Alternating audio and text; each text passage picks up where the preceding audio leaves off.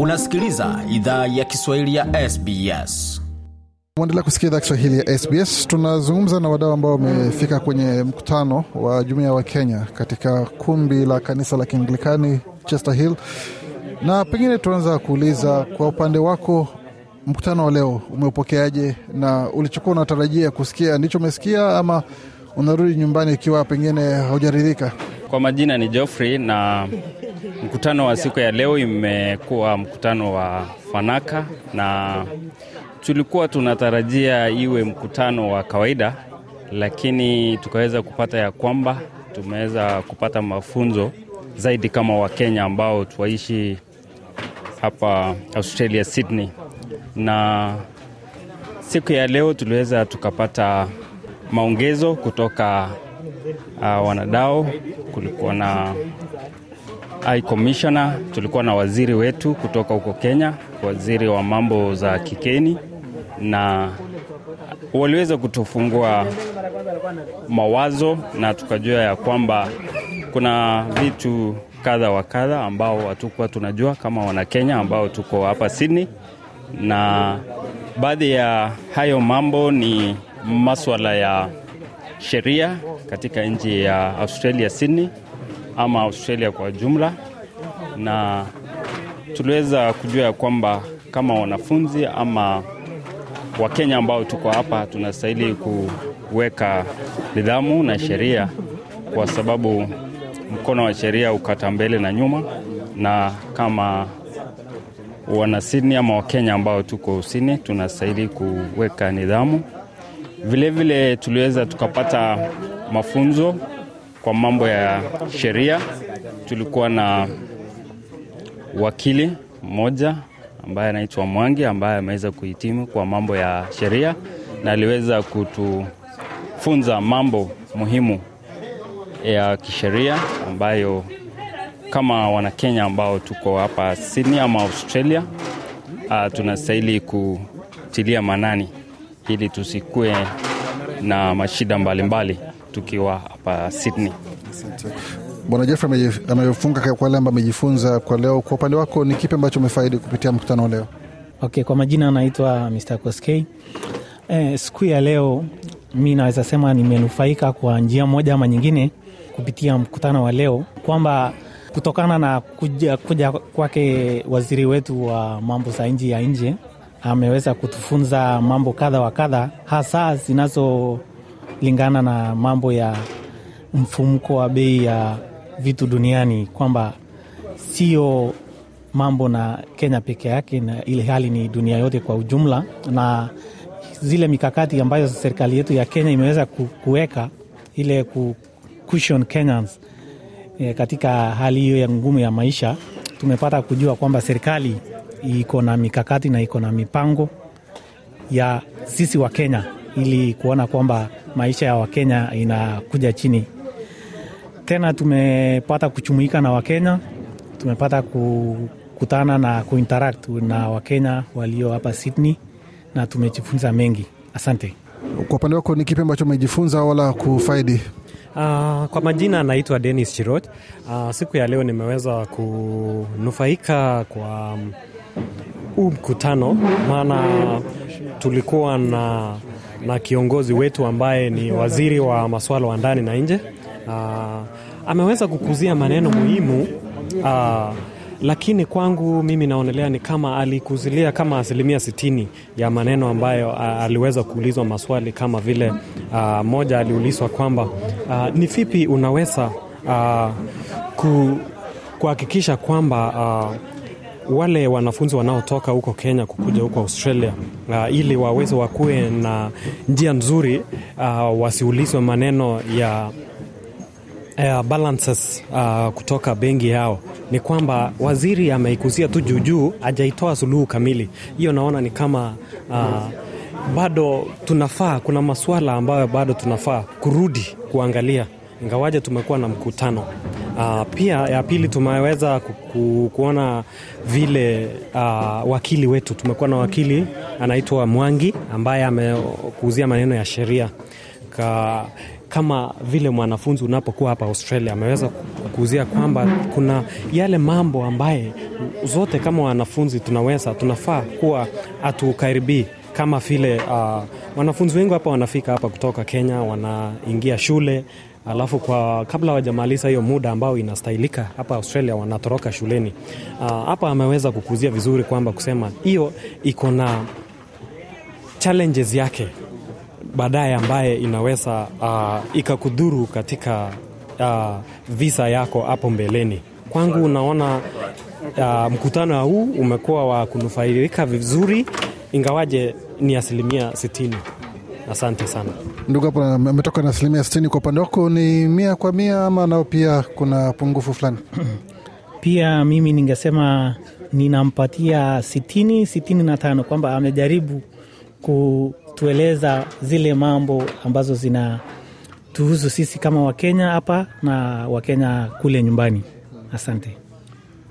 Kingine ni kipi ambacho umeweza kuondoka nacho hapa? Maana kuna masuala mengi ambayo uh, watu wame, wamejadili na yapo yale ambayo huenda pengine isiwe ya kuweza kujibiwa pale kwa sababu ni ya mtu binafsi. Kwa upande wako lile hoja la ama inakuwa ni kero kwa upande wa Kenya, lazima wafanye mtihani wa Kiingereza kabla waje huku, hilo unalichukuliaje? Ni kitu ambacho kinastahili kuendelea ama wapunguze huo mzigo?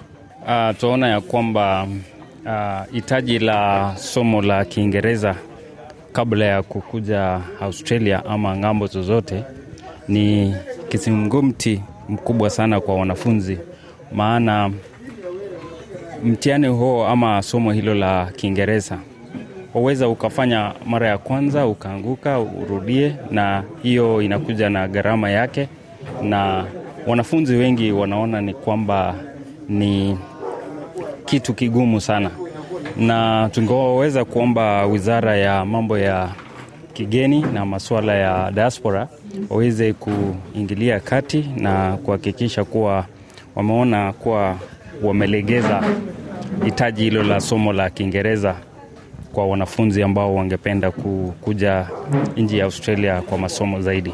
Moja ambalo watu wamekuwa wanazungumzia kwa muda mrefu ni suala la kupiga kura, lakini ni kama watu hawajauliza, maana mnatuma hela zenu Kenya, mnalipa kodi na, na masuala mengine yote mnayatekeleza, lakini ikifika wakati wa kupiga kura hamruhusi kupiga kura, tofauti na wale ambao wako Uingereza, wale ambao wako Marekani wanapiga kura. Kwenu ila mulitaji ama mtaliomba baadaye? Kwangu ninaona ni kama muda ndio iliweza kukutupika chenga kidogo. Uh, maana uh, wanafunzi hao walikuwa na maswali mengi, ni ile tu uh, ofisi ya ya, ya masuala ya nje na ndani iliweza kuchelewa, ndio maana tu kuweza kumaliza maswali zote. Kwangu mimi binafsi, hiyo ningekuwa swali la kwanza kuulizwa kwa waziri wetu, maana kupiga kura inaleta manufaa zaidi kwa sababu hii ndio inaweza kuwa unaona, uh, mtu anakuwa na democratic yake, mtu anaweza piga hivi kupigia ule kura. Kwa maneno yake ambaye ame, amesoma mwongozo ya sababu amesoma mwongozo ya mtu ambaye ya sera za mtu. Mimi naona hiyo ingekuwa swali la kwanza, lakini unfortunately bahati mbaya. Ni kipi ambacho unaondoka nacho ta, ambacho utachangia na wenzako kule nyumbani ambao hawakuweza kufanikiwa kuja? Maana najua hapa majukumu ni mengi majukumu ni mengi kwa si kila mtu ambaye angeweza kuja. Wale nyie ambao mmekuwa hapa na mmesikiza, na ni kipi mnaondoka nacho mtachangia na wale ambao, tukianza kwako ndugu? Kwangu ningesema wale ambao wajakuja leo kwamba wamepoteza muda mwafaka ambao wangejifunza mambo ambayo serikali yetu imetuwekea kama sisi wa Kenya, kwamba hata tumeahidiwa kwamba kazi zingine katika balozi wetu hapa nchini tuna tutapewa ile first consideration na ni kwamba wenye hawajafika hapa leo wamepoteza huo muda wa mwafaka wa kupata kujua kwamba kuna nafasi zitakuja hapo mbeleni. Tena ni kwamba interaction ile ya kuonana na Wakenya wenzao, kupata kuona viongozi wao, ndio naona ilikuwa muda bora kwao kupata kujumuika nao. Na kwako ni kipi ambacho narudi kuchangia na wenzako?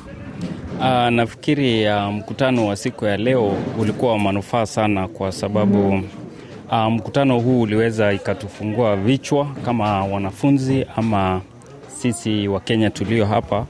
Kuliibuka masuala mbalimbali na maswali kutokana na mambo ya sheria ambazo tunastahili kufuata sisi kama wanafunzi ama Wakenya ambao tuko hapa Australia.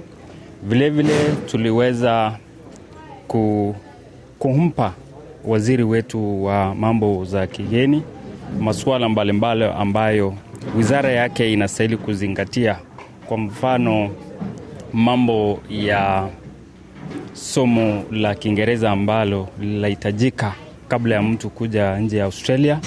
Aliweza akakuzia hiyo. Vilevile aliweza akakuzia mambo ambayo serikali yetu ya Kenya inapanga ama mikakati ambayo iko nayo ili kuhakikisha kwamba tumeweza tukapata urahisi katika mambo yetu ya masomo hapa na jinsi vile tutaweza kukaa hapa kwa njia ambayo inafaa. Natumai ilikuwa mkutano wa manufaa, tuliweza tukajifunza mambo mengi, na ningesihi Wakenya wote ambao wako Australia, iwapo tutakuwa na nafasi nyingine ya kufanya mkutano kama huu, ningewarai ya kwamba waweze kuhudhuria, maana wataweza kupata mafunzo zaidi kwa kero mbalimbali mbali, ama masuala ambayo masuala ibuka ambayo inawasumbua katika hali yao ya maisha wakiwa wanafunzi ama wakiwa wanaishi katika nchi hii geni ya Australia. Mwisho lakini muhimu, kwa upande wako ni kipi ambacho unaenda kuchangia na wenzako? Uh, kwangu naona um, naweza kuambia ambao walioweza kufika katika mkutano kwamba waweze kuchukulia maanani na waatilie maakizo maneno ambayo yamesemwa, ingawaje asilimia sitini kwangu inaweza ikamsaidia mtu ambaye amekuwa mkutano na ambaye amechukua muda kuuliza maswali na kuweza kufikiria vile yeye alivyofikiria. Nafikiri maneno yake yamebadilika vile alivyokuja na vile anavyotoka sasa.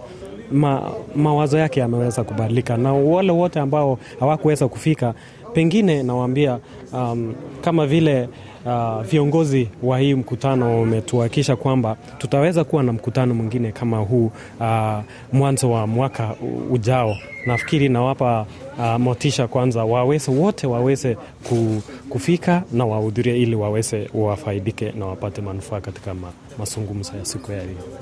Hao ni baadhi ya wadau ambao tulikuwa tunazungumza nao kutoka jumuiya ya Wakenya waliohudhuria kongamano la Wakenya katika ukumbi wa kanisa la Kianglikani katika kitongoji cha Chester Hill jimboni New South Wales. Mengi zaidi kuhusu alama umesikia, unaweza kuyapata kwenye tovuti yetu sbs.com.au mkoaju Swahili. Penda, shiriki, toa maoni, fuatilia idhaa ya Kiswahili ya SBS kwenye Facebook.